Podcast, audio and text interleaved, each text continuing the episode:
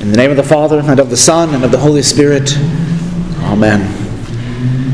Wherever you find God's people in Scripture, you'll find them singing, shouting God's praises, chanting His promises, bursting out into great song, that great song of salvation, that Christ is born for you.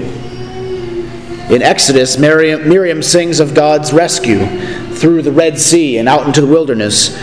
I will sing to the Lord, for He has triumphed gloriously. The horse and his rider He has thrown into the sea. Later on, King David plays his harp and sings his psalms. The Lord is merciful and gracious, slow to anger and abounding in steadfast love.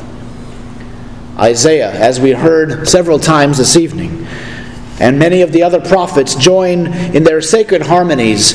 For unto us a child is born, unto us a son is given. From Genesis to Revelation and everywhere in between, all Holy Scripture rings out with this good news. God's people, a holy band of minstrels, stretched across time, assembled from all people, all languages, tribes, and nations, all singing in harmony and unity the great song of salvation, that Christ is born for you.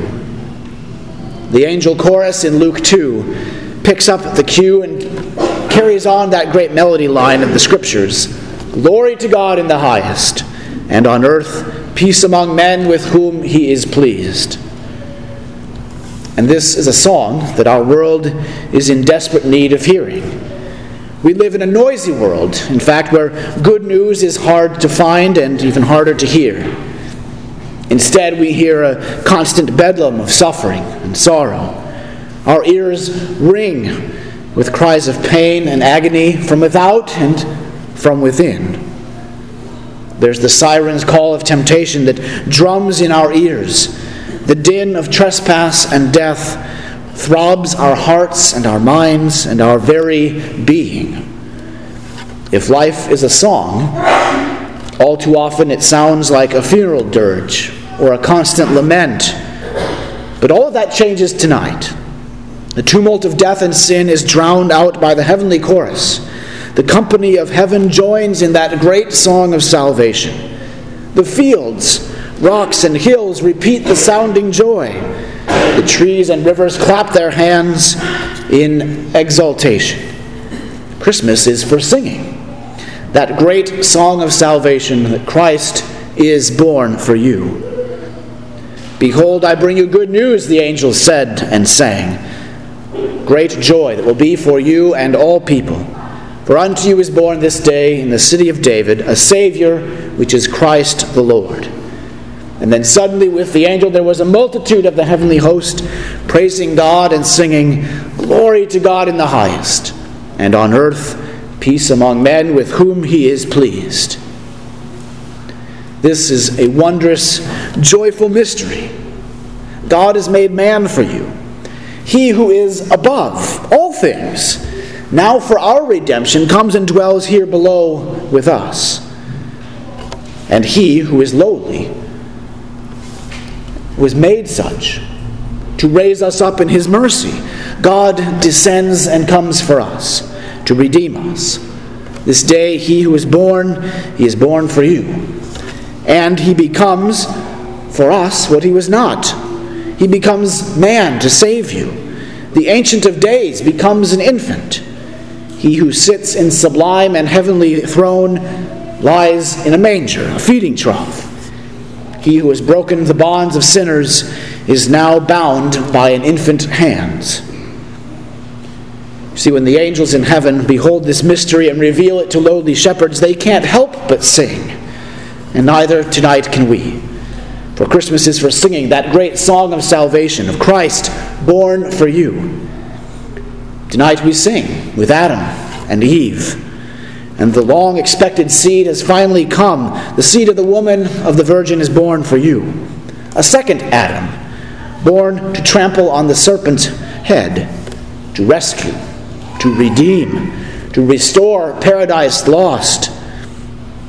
Tonight we also sing with Abraham and Sarah that the Lord has provided, provided as He would promise, the sacrifice, his only begotten son whom he loves, a greater Isaac, who is Abraham's offspring and our Lord and our Savior, the Lamb of God who takes away the sin of the world.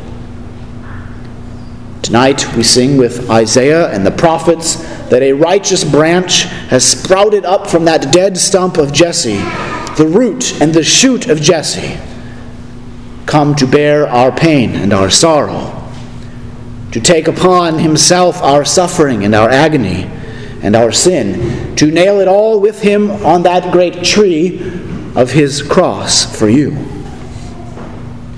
Tonight we sing with Mary, with Joseph, with the shepherds, that the great composer and conductor of life and salvation itself rests and cuddles in Mary's arms, adored by humble shepherds. Tonight, the angel's song is also our song. The song of heaven now fills and comes down to earth. It resounds and fills this place. It echoes in our hearts and voices. Our ears and minds ring with the shepherd's song, piping no soft melody, but chanting forth a heavenly hymn. The angels sing, the archangels blend their voices in harmony, the cherubim sing their joyful praise, the seraphim exalt his glory. And tonight the angelic choir bursts into the night as God fills our ears, our hearts, our minds, and our voices with a new song. For our Lord has turned our song of mourning and sorrow into joy and gladness, this night and all nights. We sing the praise of him who called us out of darkness into his marvelous light, that light glorious that shines forth out of that stable in Bethlehem. Yes, Christmas is for singing this great song of salvation, that Christ is born for you. So tonight and in the days and weeks and years to come, let us join Mary and Joseph and the shepherds and the wise men, the angels, the saints in heaven and on earth, in singing that great unending hymn, our song of hope, our song of joy and salvation. Glory to God in the highest, and on earth peace among men with whom he is pleased. And a blessed Christmas to each of you, in the name of the Father, and of the Son, and of the Holy Spirit. Amen.